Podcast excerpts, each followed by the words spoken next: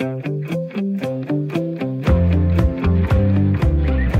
lytter til Småt Op med mig, Jens Fulmer Hebsen. Ja, velkommen til Småt Op, programmet, der leder efter det store i det små. Programmet, der ved, at en detalje som hjulene, de skal dreje rundt og rundt og rundt på bussen, før den sætter sig i bevægelse. Småt Op er også program, der tror på, at vi kører længere på literen, hvis man kører på Bossa Nova.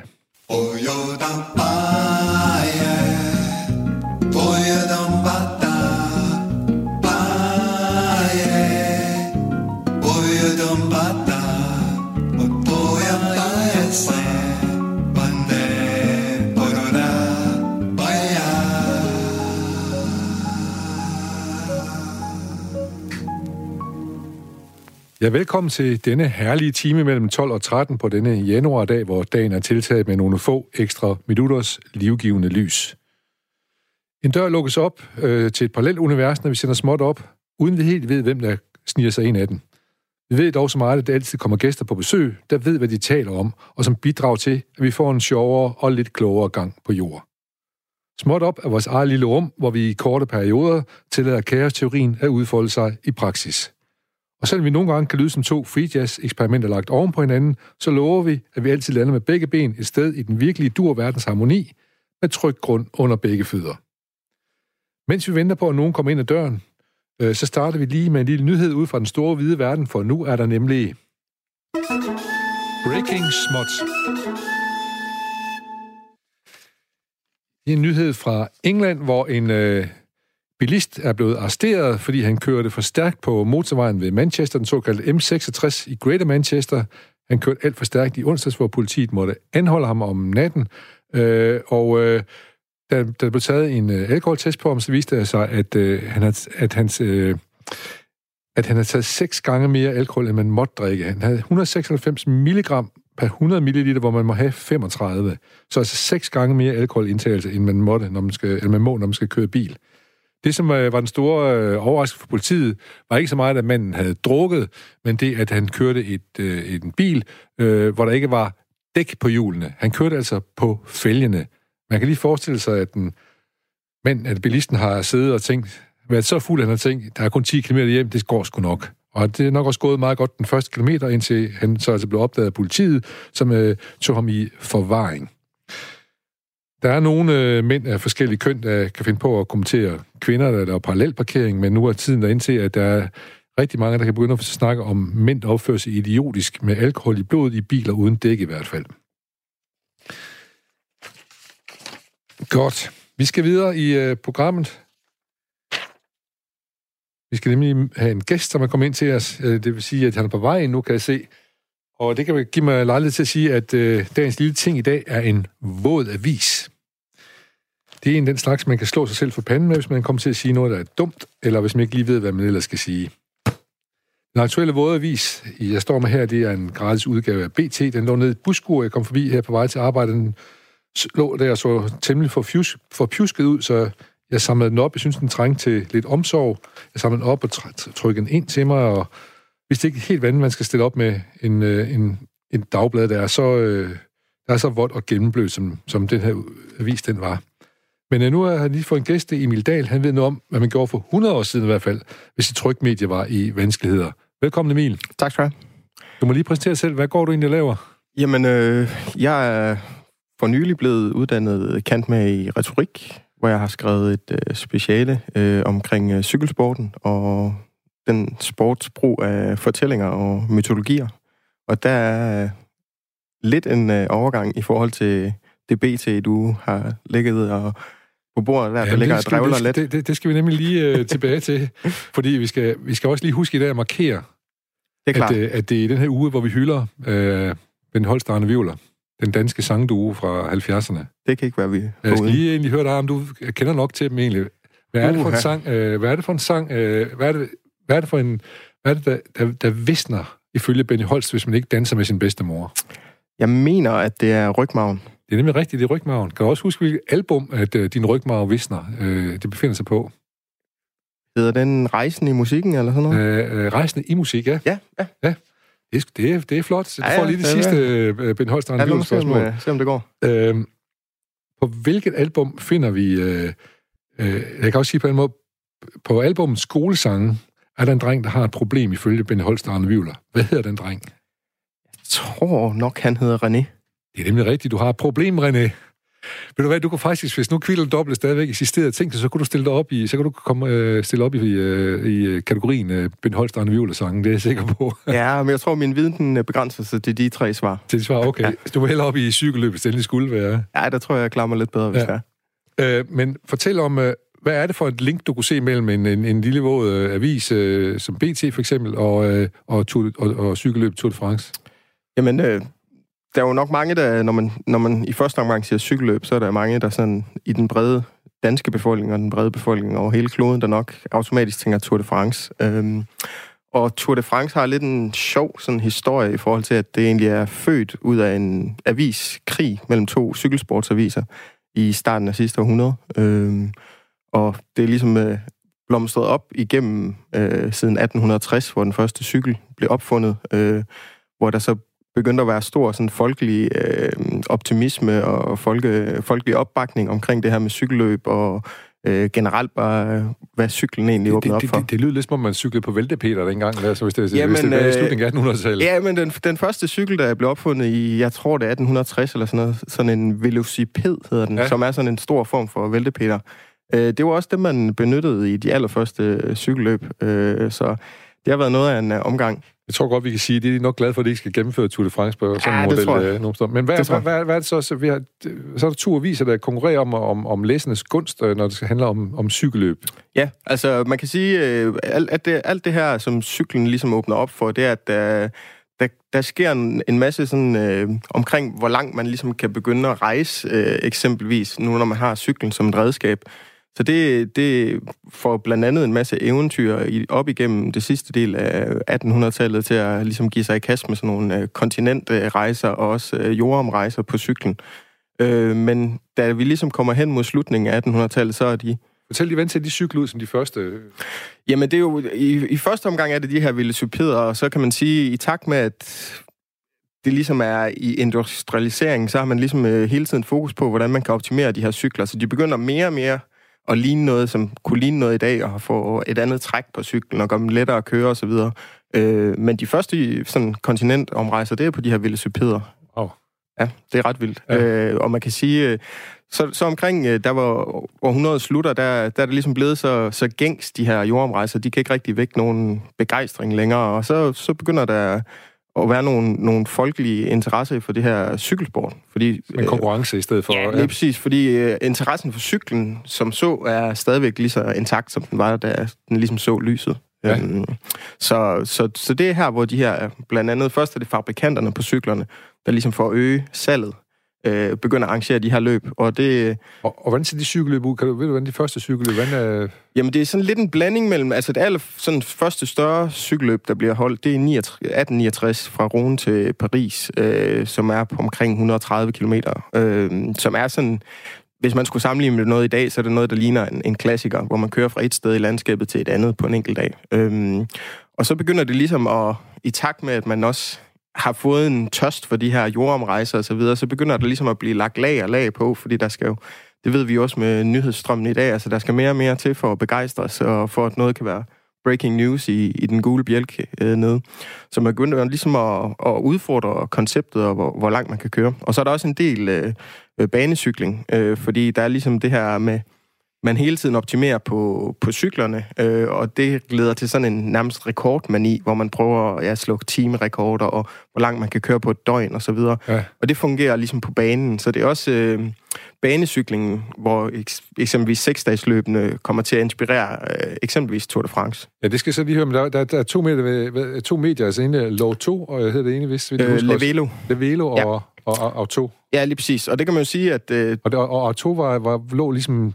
Ja, de var ligesom... Lille, de, ja, de var, de var ligesom øh, BT, du har fundet nede på banegårdspladsen her. De, de var sgu lidt sådan undermåler i forhold til Levelo. Øhm, og der kan man sige, de konkurrerer ligesom om, hvem kan nærmest skabe det mest spektakulære cykelløb her i starten af det 19. århundrede. Øhm, og så... Øh, hvad, har, hvad, hvad bud har de på et cykelløb på det tidspunkt, før de opfinder Jamen, det er sådan... Jamen, det, det, det er jo ting, der ligner... Øh, hvad kan man sige, klassikerne mere, vil okay. jeg sige. Så det, ja, det er mere endagsløb, men distancerne er ofte så lange, øh, at, at det er noget, der strækker sig over længere dage. Okay. Og det har jo selvfølgelig også noget at gøre med, hvad for noget materiel man kørte på. Øh, det var typisk cykler, der vejede over 20 kilo, og vejene er selvfølgelig heller ikke det samme, som, som de er i dag. Så, så der er også grusveje og så videre, man skulle over. Så, så typisk var det fra et sted i landskabet til et andet, måske med et ekstra sted og så videre. Så, så det var ikke de her kæmpe store etabeløb, som, Tour de France eksempelvis udvikler sig til. Jeg synes, jeg kan huske, når jeg så nogle af de her nogle, nogle billeder fra de gamle cykelløb, så kørte rytterne med slangerne over skulder og alt muligt. De selv skulle skifte hjul eller dæk og slanger og sådan noget, hvis de punkterede undervejs. Ja, altså det var jo, det var ligesom en, en del af regelsættet, kan man sige, at øh, for os at gøre det så spektakulært og måske også så udfordrende som muligt, så at øh, rytterne egentlig ikke øh, hjælp. Øh, og der hører det så med, at hvis du punkterer, så skal du have en slange, du kan øh, ligesom øh, stoppe ind i dit dæk. Øh, der er nok måske den kendteste historie af ham her, Eugene Christophe, som styrter på, jeg mener det er Tourmalet, han styrter på vej nedad, hvor han så er, er nødt til at reparere sin forgaffel nede i, i byen, i bunden, og så har han så fået hjælp af en, en lille dreng, der står, og jeg tror, han pumper noget luft ind, mens han er ved at smide den, og det, det får han en kæmpe tidsstraf for. Så det er simpelthen noget med, at de, de selv stod for al øh, reparation af cyklerne også. Ja. Så men man må formode, at de øh, i modsætning til vores venner over i øh, England, der havde, øh, havde dæk på hjulene. Lige præcis. Der, der, der var de alligevel med. Der var de med, ja. ja. Øh, men, men så får øh, det blad, som ligesom er underdog mellem de her to, det, det får, de får en rigtig god idé. Ja, de får. I, omkring 1902 eller noget, ikke? Ja, øh, ja den, den ideen fødes sådan i 1902-1903, fordi det første Tour de France kommer til at blive kørt i 1903, øh, hvor de ligesom har... De kan godt se de er ved på vej til at tabe den her kamp øh, med Levelo, og så, så er de ligesom nødt til at gå til øh, den yderste grænse på, på sin vis. Øh, så de får ideen om at øh, ligesom transformere seksdagsløbet til et øh, landevejsløb i stedet for. Øh, og det skal så være hele vejen rundt i Frankrig, øh, hvor at ideen er ligesom, at alle kommunerne, som det kommer igennem, vil, vil stå med vid åbne arme og tage imod de her cyklende helte, som kommer forbi og øh, folkelig begejstring osv. Um, Fed branding, kan man så sige. Godt tænkt af en branding øh, Ja, det må man sige. Ja. Branding den var, den var den var i orden, fordi det var også ligesom øh, det første Tour de France øh, er ligesom det, der slår sømmet i kisten på Levelo, som er den øh, konkurrenten, øh, og egentlig gør, at Le Auto er sådan øh, dominerende på, på avisfronten, øh, og, og ligesom sikrer, at Tour de France kan begynde at udvikle sig til det, vi også kender i dag. Og Undervejs har Auto taget navneforandring, ikke til? Jo, det kom til at hedde L'Equipe, som vi kender fra i dag, og som man, man højst sandsynligt har set Jørgen Let sidde på et fortorskafé og læse. Men, men, men det er vel også en form for daglig bibel for cykelentusiaster? Helt bestemt, og, og, og man kan sige, at Autos øh, oprindelige øh, layout var på de her gule øh, sider, så det er også det, der er kommet til at give øh, den ikoniske gule trøje sin farve. Okay. Øh, så, så ja, det, det har været den her bibel for folk, der ligesom fulgt med. Og, og det, der måske også er vigtigt at, at sådan pointere, det er jo også, at cykelsporten, og især sådan den moderne øh, udgave af cykelsporten, ikke de her helt tidlige løb, det er jo født ind i en mediemæssig virkelighed, hvor aviserne var det, det mulighed, folk havde for at følge med i, i løbene. Der var ikke øh, øh, nogen radiotransmission eller tv-transmission for, for løbene, så det var ligesom det, øh, det de afhænger af for ligesom at kunne følge med. Og så kan man jo sige, så er det også, hvis der kommer et cykelløb til din by, så kan du godt se, hvem vinderen er. Men hvis du skal følge med i den store historie, så er du nødt til at købe avisen for at kunne følge med. Lige præcis. Og, og så kan man jo sige, hvis man, man har branding-hatten på igen, hvis man skal have solgt, øh, solgt nok aviser, så er du også nødt til at have nogle historier, der ligesom er, er dramatiske nok. Så, så sådan det her parløb mellem øh, den skrevne presse og så cykelrytterne er, er egentlig øh, ja, strækker sig så langt tilbage som, som cykelsporten. Kan, kan du give nogle eksempler på det, på, på det fra sådan tidlige eksempler på det måske? Jamen, altså sådan, de, de aller tidligste eksempler, i hvert fald i forhold til, hvis vi, hvis vi zoomer ind på Tour de France, det er, øh, da, da La Auto ligesom skal prøve at, at, at, at tage det her marked, så, så hyrer de ham her, mestersprinteren Henry Desgrange ind, som, som bliver løbskommissær. Øh, og han har sådan en meget øh, patrosfyldt øh, måde, ja, ja. stil, og, og han er ligesom måske også en af dem, der, der er med til at lægge grund for den her form for ja, meget øh, ophøjet øh, beskrivelse af den her sport og, og de atleter, som, som det kommer ind i. Okay, så det er ham, der er med til at ligesom næsten mytologisere det fra starten? Ja, ja, ja, han, han, han har ikke... Uh, superlativen, de, de sidder løs på ja, ham, vil jeg sige. Det, det skal vi vende frygteligt tilbage til omkring de her ting. Hvor mange deltog sådan i de første løb her? Jeg mener, at... Øh, Cirka bare. Ja, ja, ja. I, i allerførste udgave mener jeg, det er 60 der, ud, okay. øh, der deltager. Og, og så er det selvfølgelig ikke, øh, som vi kender i dag, hvor det er otte mands store hold, som det nu er blevet nedskåret til, men så, så var det typisk enkelt øh, personer, og, og de kørte ikke på hold sammen. Nej, så du meldte dig bare at komme hen og var med, og så, og så kørte du, og så, ja. så, så sker der det på et tidspunkt, så blev det til øh, nationalhold. Mm.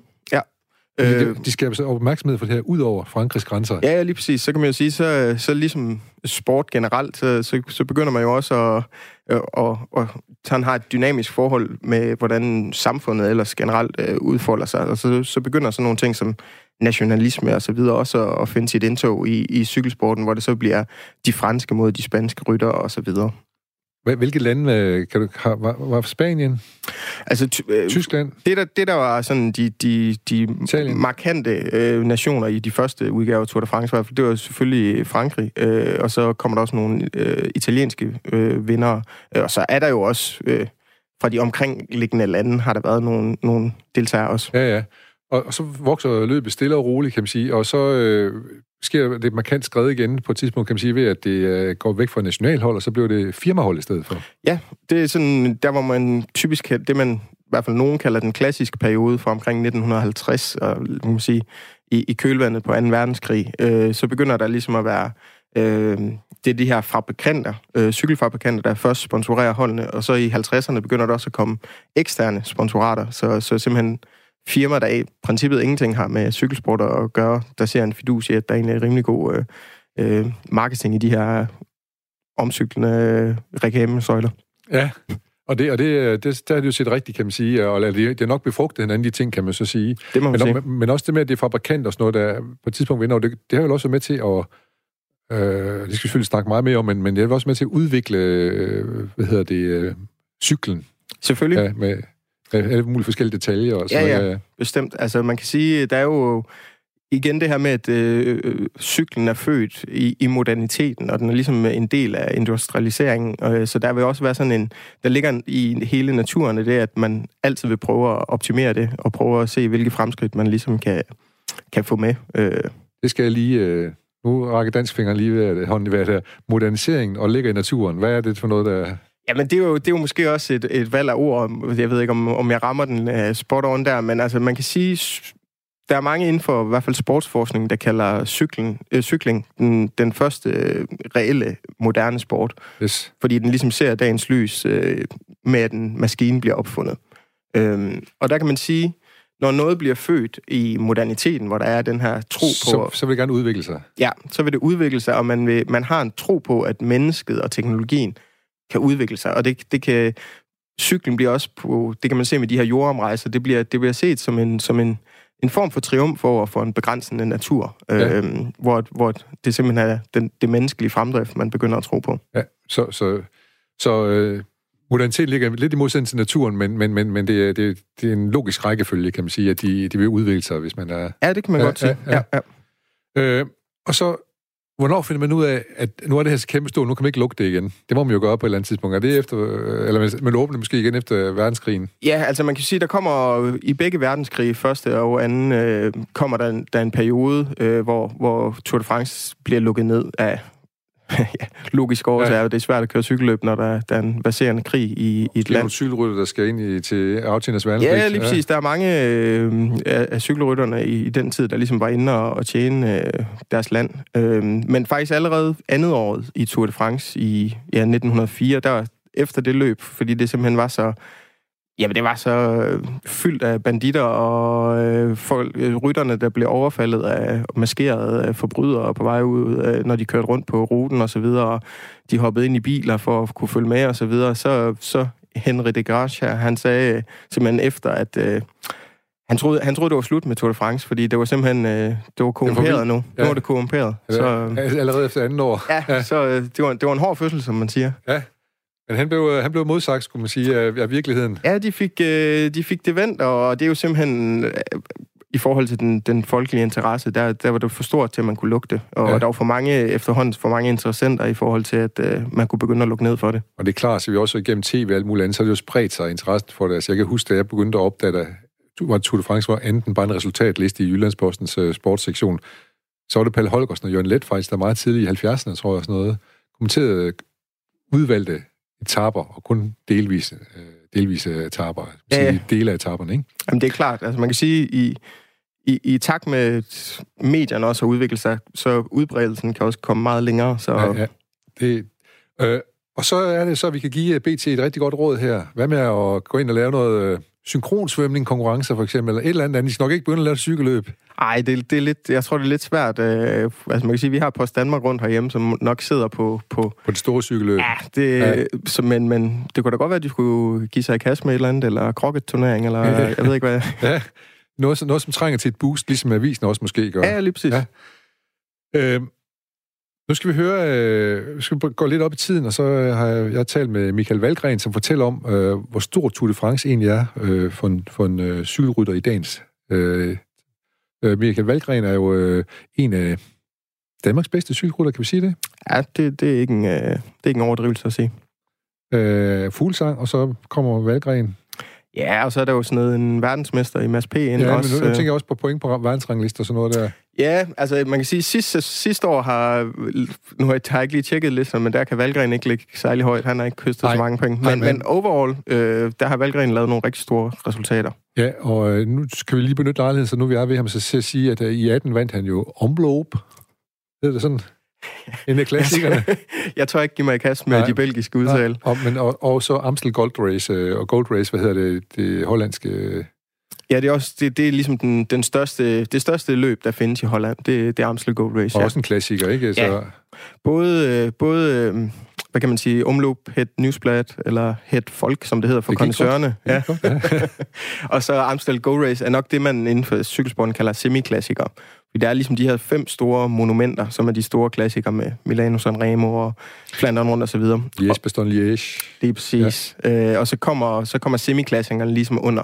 Øh, men det er u- unægteligt kæmpe store løb. Og, og at han vandt to på, på samme forår, det var, det var mildest talt imponerende. Og han gjorde det jo vildt godt også både til det her VM, og også det VM i 18, ikke? Hvad tror jeg, eller var han blev nummer 7, og henholdsvis 6 og 7, eller et eller andet. Ja, han blev nummer, hvis jeg husker korrekt, blev han syv der i Innsbruck på en Ja. rute, der egentlig ikke rigtig lå, lå til ham. Og så fik han lige en lille øh, opblomstring i slutningen af, af sidste år her, hvilket var, var dejligt at se, hvor han så blev nummer 6 øh, efter Mads P. i Yorkshire. Ja, ja, efter en rigtig god kørsel også, Ja, ja, ja. faktisk. Ikke? Ja.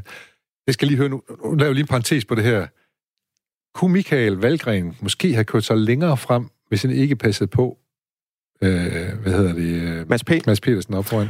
Jamen, det tror jeg helt sikkert, fordi han, altså det kunne man sige, både med, med Fuglsang og, og Valgren, der sad bag ved Mads Pedersen, de, de sad jo ligesom, når man har de taktiske briller på, så sad de jo ligesom og lukkede løbet ned, og især belgierne, der sad og prøvede at, at hale Mads P. ind, fik de hele tiden lukket ved, at de sad på hjul af dem hele tiden og sagde, hvis, hvis I slår ud, så sætter jeg farten ned. Ja, Øhm, og han kører jo væk sammen med Peter Sagan, så han har også haft, haft saft i stængerne til sidst, kan ja, man sige. ja, ja, ja, ja. Øhm, så, så helt sikkert, hvis Mads P. ikke havde været derude, og den oprindelige plan var jo også, at Mads P. skulle køre det, man kalder præfinalen, og så skulle han eventuelt ligge som forpost for enten Valgren eller Eller Fuglsang. fuld sang. Ja. Ja. Ja. Man må sige, at Mads P. havde åbenbart benene den dag. Der. Det må man sige. det, det er svært, at det, det, og det lyder heller ikke som om Valgren han, øh, er i tvivl om, om det, at det var, det var sådan, det skulle køres. Nej, der er jo, der er jo meget sådan øh, sigende billede, da, da øh, Valgren kommer ind på 6. pladsen der, så kigger han op på resultatstavlen og ser Mads. Har Øh, blive vinder. Øh, og, og der tror jeg, han, han ser lige så lykkelig ud, som hvis han selv havde vundet. Ja, så det er jo, ja. det er jo meget sym- sympatisk. Nå, men jeg snakkede med ham i går, og jeg skal lige sige, han nævner lige nogle ting. Øh, for eksempel, øh, vi snakker selvfølgelig kun Tour de France, for det er det her program, det handler om.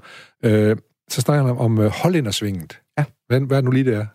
Jamen, Holdingersvinget er, er et sving, jeg tror, det er syvende eller 8. sving på Alpe der har de her 21 hårde sving, øh, som, som ja, er blevet døbt Holdingersvinget. Øh, og det er egentlig, historien omkring det er, at Alpe bliver kørt i første gang i, ja, i 50'erne. Øh, og så i 8 ud af de første 14 gange, det bliver kørt, der er der en hollænder, der vinder på Alpe. Så det bliver simpelthen, øh, det bliver deres bjerg. Ja, Og så, så er der jo i dag, og, og ja, de sidste rigtig mange år, har der jo været sådan en vild stemning på, på det her hjørne, hvor der ligesom er, det er klædt i, klædt i orange, Orange. og man kan sige, jo, jo, jo vildere det bliver med, med, hvad man ligesom kan skyde af, så, så er det bare federe. Så der er den her orange røg, der ligesom indhylder. Jeg tænker altid, det må være vildt klaustrofobisk at køre på det der bjerg, og så blive sidder indrøg af alt det der orange røg. det, er- han taler ikke lige om en orange røg, men han taler lidt omkring det der, der er publikum Valgren her lige om lidt. Men øh, hvor lang tid er det egentlig, der er en hollænder, der har vundet på, har passeret hollændersvingen og kom først i mål? Det er ved at være et stykke tid Og siden, jeg kan simpelthen ikke huske, hvornår den sidste hollænder, han vandt på, på øhm, Alpe d'Huez, men man kan sige, at den sidste hollander, der vandt Tour de France, det var jo Sødemælk ja. ja. i 80. Så, ja. Men de har nogle rigtig gode øh, rytter i Dumoulin og Kreuzvik ja, de, de har så, nogle gode, og Van der eller hvad? Er han også med sådan noget ja, der? Ja, men det, det er måske ikke lige Alpe d'Huez, han, men man skal aldrig sige aldrig med på, ham. På, på, på, på, på hele turen? Øh, ja, altså man kan sige, at han kører på et, på et hold lige nu, som er under det øverste niveau. Så han ikke, han ikke, så han ikke selv øh, han, han de, ikke de, til... Nej, lige præcis. Så de, de, de er ikke blevet inviteret til turen. Øh, så, så i princippet kan han ikke mulighed for at køre turen, for han ligesom stepper op, ja. øh, eller bliver inviteret med det hold, han kører på nu. Jeg kan faktisk huske, lige nu du siger Sødemel, så kan jeg huske det første Tour de France, der blev vist i dansk tv. Lige før jeg tror, det var sort-hvidt. Jeg kan ikke huske det. Men der, der siger, så siger jeg Palle Holgersen på et tidspunkt sammen, man sidder sammen med Jørgen Let, øh, som har lavet de her film, øh, øh, Stjernerne og Vandbærerne, hvad nu hedder, de film, ja. der. Og her er det hollænderen Sødemælk. Det betyder sødmælk, siger Palle så ved vi jo ligesom, så, øh, så er vi hjemme i Danmark ja. der, nu kører det. Nå, lad os høre, hvad Valgren han har at sige til os, så kan vi snakke om det bagefter. Ja. Når man er en ung cykelrytter og skal til at tage en professionel kontrakt, som du var i 2011, hvor, hvor, hvor stor en drøm er Tour de France? Hvor stor en begivenhed er Tour de France inde i ens hoved?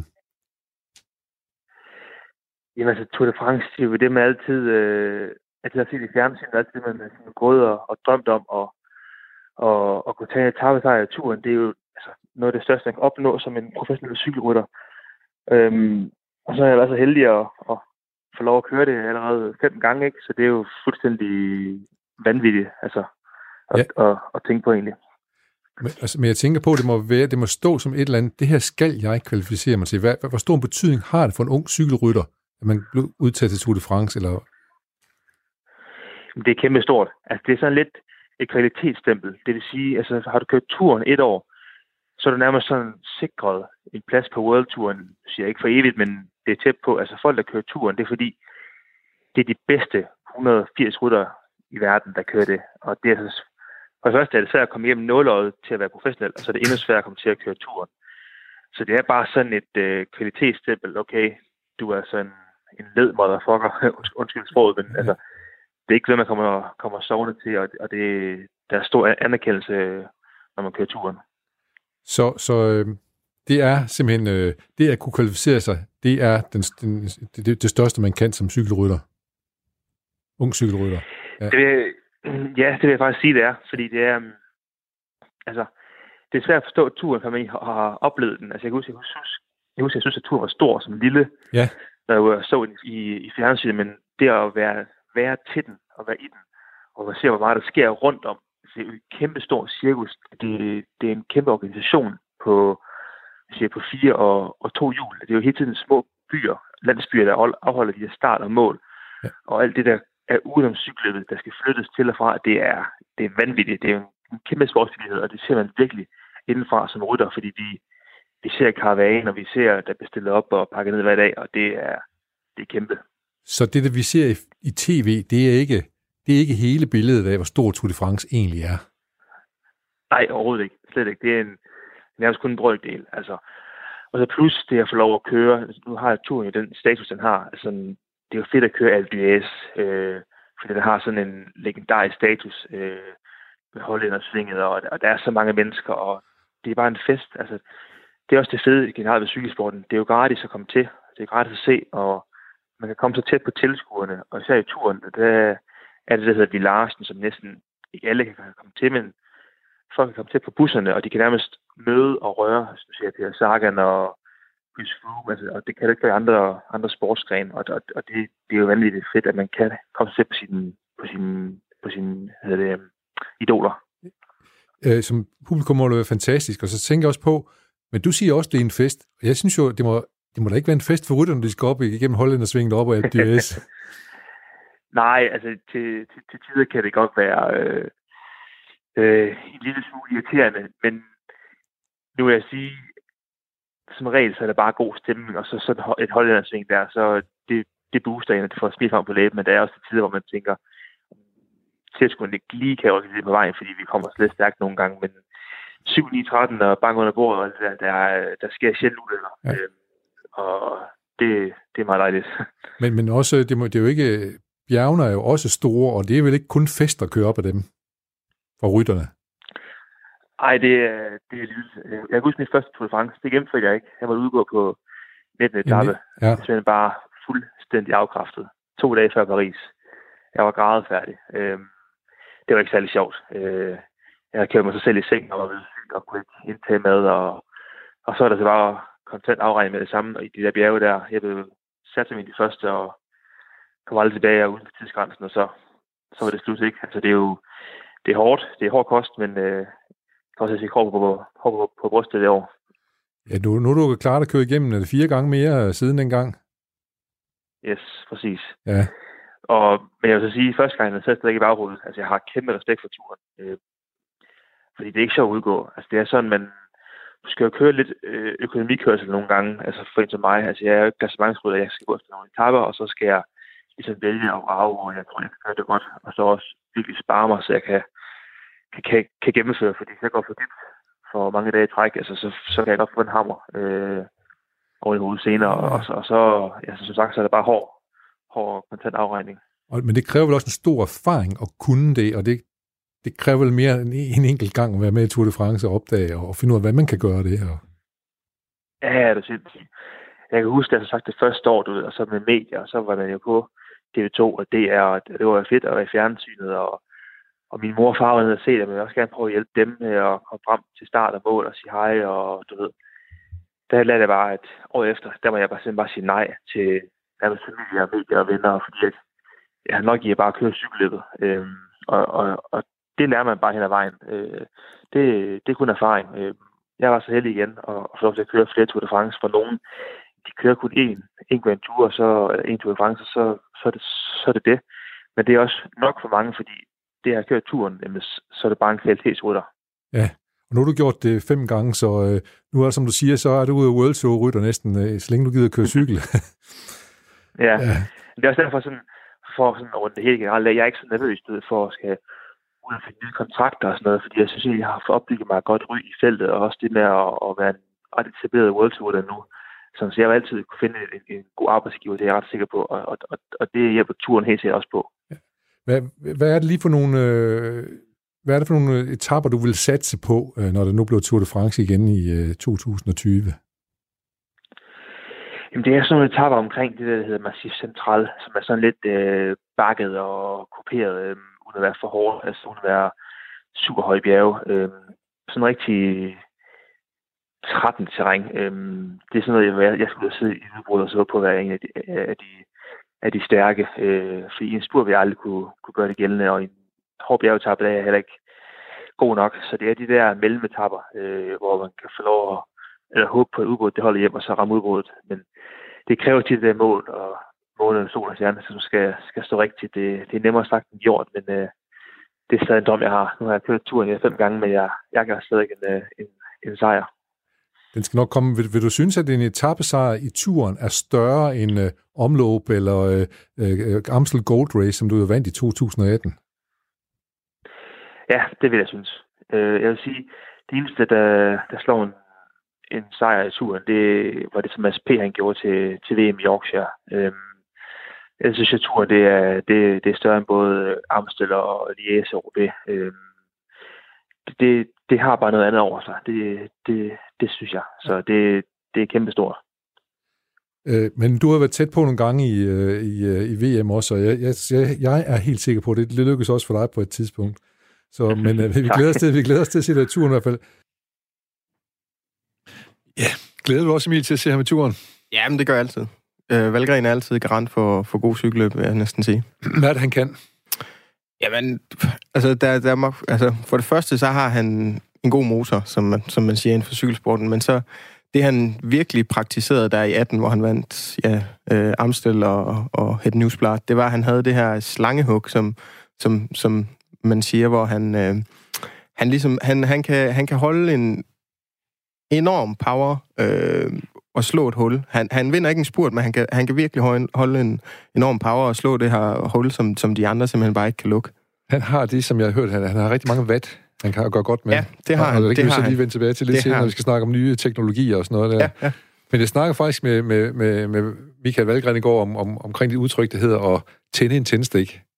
Og han, han mener, man har en, jeg tror, han siger, man har tre tændstikker i løb, et løb, løb man kan, kan tænde. Og det er vel det der med at kunne man tænder en tændstikker, så kan man eksplodere, og så bruge al den kæmpe motor, det vat, man har, og så køre væk fra nogen.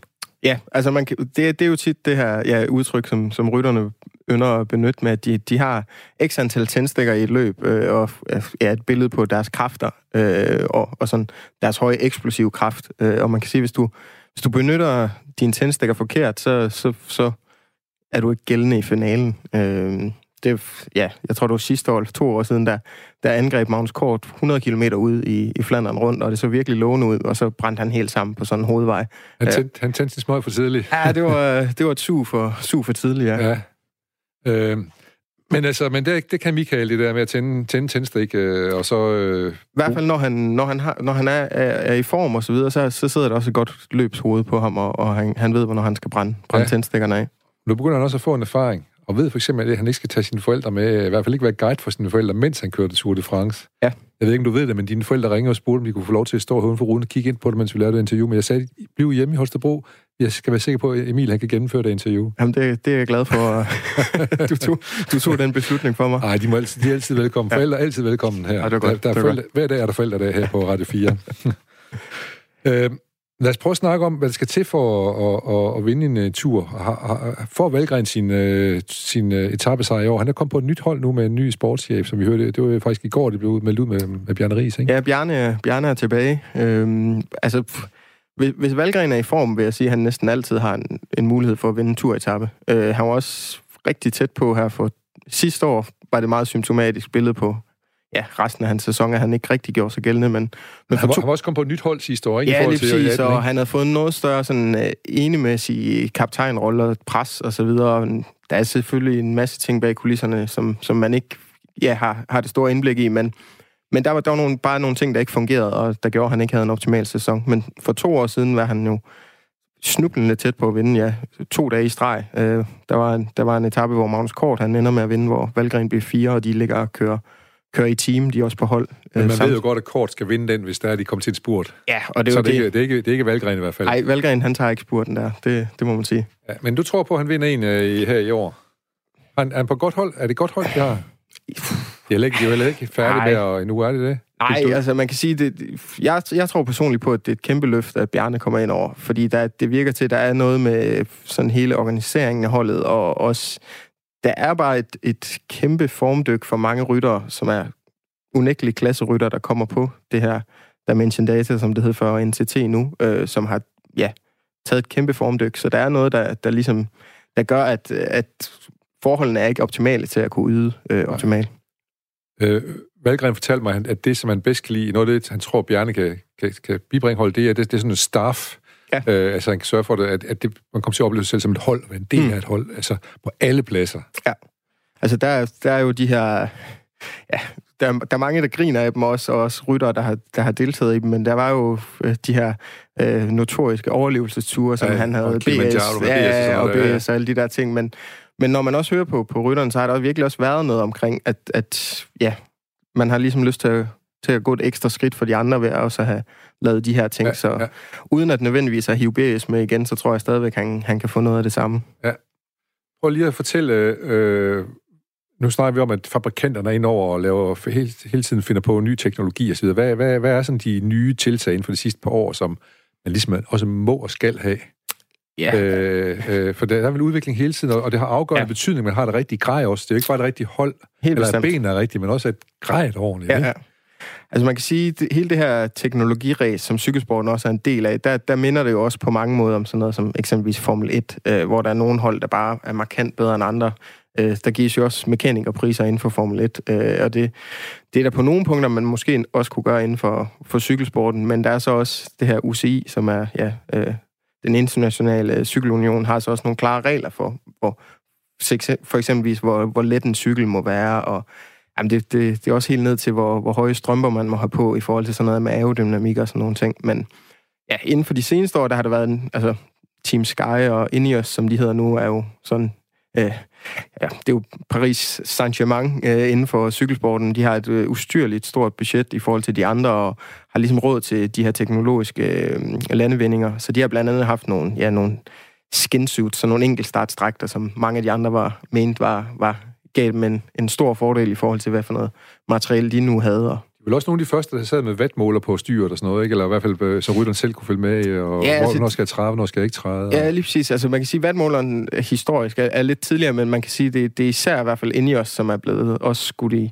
skudt i skoene for og kritiseret for ligesom at køre det her øh, monotone øh, kørsel, hvor de, hvor de kun sidder og kigger på, på deres, øh, deres vatmåler. Det er jo det, Froome han, han hele tiden hører, at han, han får hold i nakken, fordi han skal holde øje med sin frempind, fordi der sidder vattene. Ja. Øhm, så, så der er der helt sikkert noget omkring, at, at, at de, har, de har nogle teknologiske øh, kan man sige, fordele i forhold til de andre, fordi de har så meget større budget, øh, så de kan også sende alle deres rytter i, i vindtunnel og alle de der ting. Altså, der, der er ja. nærmest ikke noget. Og det, og det er, det er vel en blanding af reelt og også psykologisk, at man føler, man har et forspring måske. Ja, det tror jeg. Det ja. tror jeg. Det ser man jo også. Alle de her ting med, når, når de er klar til at køre finale og så videre, så spænder de lige skoene en ekstra gang. Altså, der er sådan en masse sådan ri- ritualer. Som, ting også ja, ja, lige præcis. Men, men det har også øh, afgørende betydning. Øh, Greg LeMond for eksempel, vandt han ikke i Tour de France på, på næsten på, på den, jo, jo, på det, er jo, det er jo de, de legendariske 8 sekunder, som han, han vandt over Fignon med i, i 89, fordi han, i den, i den afgørende øh, enkeltstart i Paris havde han øh, som den første øh, sådan øh, officielt havde han et øh, hvad kan man sige enkeltstartstyr på sin på sin cykel og en enkeltstartshjelm, hvor Fignon han kørte på noget mere. Han kørte på en enkeltstartcykel, men han havde ikke den her, så han kunne komme i den helt aerodynamiske position. Så er der også mange, der har sagt, at han havde den her Prince Valiant øh, hestehale, som også slugte lidt ekstra vind og så videre. Men, øh, men det, var, det var i hvert fald et, et, et klart øh, tidspunkt i et løb, hvor, hvor teknologien ligesom vandt over måske kræfterne. Så det hele Frankrig rundt blev afgjort på 8 sekunder, og måske Simpelthen. en rigtig cykelhjelm. Simpelthen. Ja.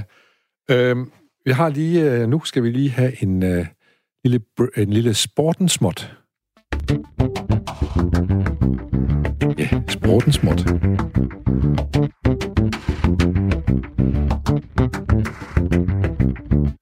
Og sportens mort, den kan selvfølgelig ikke handle om andre end Bjarne Ries i dag, efter det i går blev øh, offentliggjort. Han er ny øh, direktør for et øh, sportshold, øh, NTT.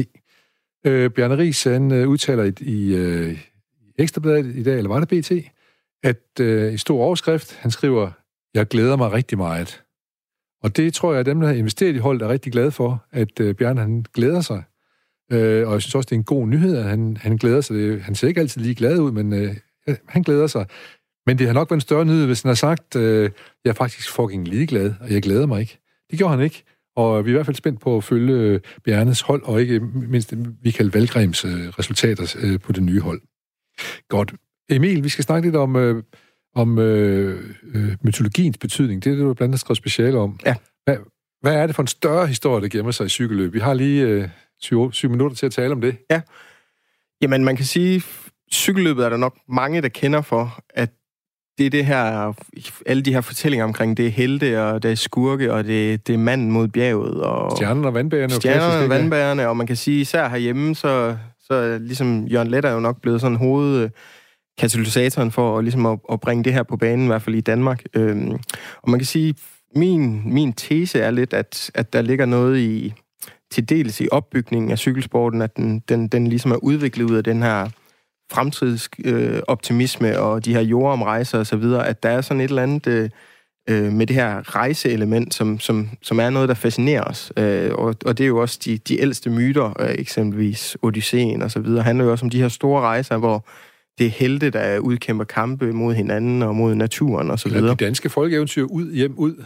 Lige præcis. Eller hjem, ud, hjem, hedder ja, det Ja, lige præcis. Lige præcis. Øh, og der, der kan man sige, cykel, cykelsporten i, i sin kerne, den følger egentlig sådan en meget klassisk øh, narrativ opbygning, der, der kan passe ind i de her myter. Ja. Øhm, så tror jeg også bare, der, der er... I nogle... modsætning til for eksempel synkronsvømning, som vi talte om før. Ja, det, det bliver lidt ja. sværere at, at passe dem ind i det. Der, der skal man i hvert fald have en anden øh, myte, myte øh, ordbog, end jeg lige har oven i hovedet. men, men jeg tror også bare, der er noget, sådan noget generelt omkring, at vi lever i en igen det her med moderniteten, som cykelsporten er, et produkt af, at, at moderniteten er ligesom også ja, kendetegnet ved at, ved, at det er en sekulariseret verden. Altså, der, det er en verden uden religion, øh, hvor man ligesom også har, har et behov for stadigvæk at finde en, en form for mening og en form for det her, øh, ja, noget magisk, der ligesom kan, kan skinne ind i, i, i en så, moderne så hverdag. Så faktisk næsten øh, religionserstatning? Ja, det, det er der mange, der, der ligesom siger, at sporten godt kan, kan komme som et... Øh, øh, udtryk for. Og, og der er jo også der er mange paralleller altså, og drage. Altså, der står i, i øh, Norditalien, hvor de kører øh, Lombardiet rundt, der står der et, et cykelsportens kapel på toppen af Gisalo-stigningen, som, som hvert år, når de kører forbi Lombardiet rundt, så ringer, ringer klokkerne og så videre. Så der er, der er nogle ting omkring det her med, med erstatningsreligion og, og et mytologisk sådan betydningsunivers, som, som, som ligesom er, hører, hører bare sammen med cykelsporten. Men er det, er det rytterne selv, der føler, at de skriver sig ind i den mytologi, eller er det alle os, der står udenfor og kigger ind på det, alle de her øh, hverdagsjørnletter, eller hvad? Altså, jeg, jeg vil sige, det vil, det vil være en øh, illusion at tro, at, at cykelrytterne kører rundt og, og føler sig som helte og, og en del af et større sådan epos, når de ligesom kører cykelsporten. Der tror jeg, de har nok at se til med, at, med ligesom at... Så det er en... Altså, man kan sige, at sporten i sin kerne har, har i princippet ikke noget som helst med de her myter at gøre. Sporten handler om øh, at vinde. Altså, det er det, elitesport handler om. Øh, Næsten for hver pris. For, for nærmest en hver pris. Øh, og der kan man sige, ud over det rationale, så har sporten i princippet ikke nogen mening. Og der kan man sige, så har man også mulighed for, det er det her tomme hylster, som du kan menings tilskrive på tusind forskellige måder. Og, og der, byder, der byder cykelsport sig til på, på en, en, en måde, hvor man kan fylde rigtig mange ting ind i. Ja, lige præcis. Det er jo også en, al den her mytologi, mytologisering og så videre, har jeg også en idé om, at det er ligesom et forsøg på at forstå det fænomen, man ligesom beskriver. Øh, så det er, det, er en, det er selvfølgelig en, en, et forsøg på at forstørre det, og det kan både give kommersiel mening med, at man kan sælge flere blade, eller sælge det til øh, Tour de France, kan starte i forskellige lande, og, og alle de der ting. Øh, men det kan også give en form for øh, betydning og mening til dem, der følger det. Øh, Ja, fordi man kan godt stille spørgsmål, øh, så de der ni timer hver dag på en cykel, eller otte timer, hvor lang tid etape nu var Tour de France, simpelthen kigger på det, og det er man nødt til at også give sig selv en god grund til at kigge på det. Ja, ja, lige over den, den umiddelbare spænding, der er i det, fordi det var alligevel et stykke tid, inden spændingen den dukker op i et landevejsløb, ikke? Ja, ja, lige præcis. Altså, altså, øh, så vi sidder, vi sidder og følger med i, hvordan forskyder det sig i forhold til hinanden og sådan noget, ikke? Ja, ja lige præcis. Så der kan man sige, der, der, hvis man har det her øh, plot, øh, som er typisk sådan et mytologisk plot med helte og skurke og alle de her ting, så er der ligesom også nogle, nogle sådan en underliggende øh, forståelse for, hvad er det egentlig, det går ud på, det jeg ser på. Altså, det giver egentlig mening, hvis jeg, hvis jeg ligesom overgiver mig til den her illusion om, at det er virkeligt, at, at de er helte og skurker osv. Og, og det kan simpelthen det kan give en betydning for folk, der følger med i det. Altså for en selv, der kan sidde og kigge på det. Ja, lige præcis. Ikke som forklaringsspil over for sin arbejdsgiver. Jeg kom for sent, for jeg sad lige og så det her epos om...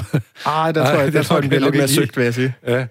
Er det, ikke, er det noget, vi kender fra andre sportsgrene, at det så udtalt? Altså, jeg vil sige, at cykelsporten er, er, er sådan generelt øh, ret øh, kar- karakteriseret ved det her. Altså, der findes også eksempelvis sådan noget som boksning, som ja. også er typisk... Øh, og så kan man sige, at der er også en trend med, at fodbold også er begyndt småt, at, ja. at, at tage del i det. Der er en masse, ja, nærmest hver år filosofiprofessorer, der prøver at intellektualisere fodbolden og så videre. Øh, men jeg vil sige sådan, i sin grundkerne, så, så er cykelsporten lidt unik med det her mytologisering. Hvis vi nu skal prøve at pege på nogle andre... Jørgen Let, han var, det ved alle jo, han var den første, der hurtigt mytologiserede cykelsporten. Ja, ja, selvfølgelig. Men hvem var der før ham? Som jamen, jamen det man, hvis man er rigtig nationalromantisk, så kan det være en svær erkendelse at, ligesom at, at, at få at vide, at Jørgen Let, han, han ligesom bare skriver sig ind i en meget længere tradition. Ja. Øh, man kan sige, hvis, hvis man hurtigt skulle nævne nogen, og, og nogen jeg også eksempelvis behandlede i min opgave, så er det så nogen som der er, en, der er en italiensk forfatter, der hedder Curzio Malaparte, som har skrevet et stort portræt af øh, Gino Bartoli og Fausto Coppi.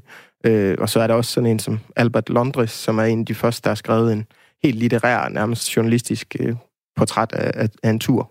Ja, og de to uh, italienere, du lige har fat i, der, lav, lav lige, det er jo nogle af de helt, helt store skikkelser, også i Tour de France, ja, men taget i cykelsporten. Ikke? Ja, lige præcis. Det, det, det er to af de største, som ligesom øh, er, er, er omdrejningspunktet i det her, man kalder cyklingens guldalder. guldalder og som du siger, det startede i 50'erne efter ja, 2. verdenskrig på et tidspunkt. Ja, lige præcis. Ja. Altså, Bartoli og Coppi, de, de, de konkurrerer egentlig på begge sider af, af 2. verdenskrig. Verdenskrigen, ja. Ja, lige præcis.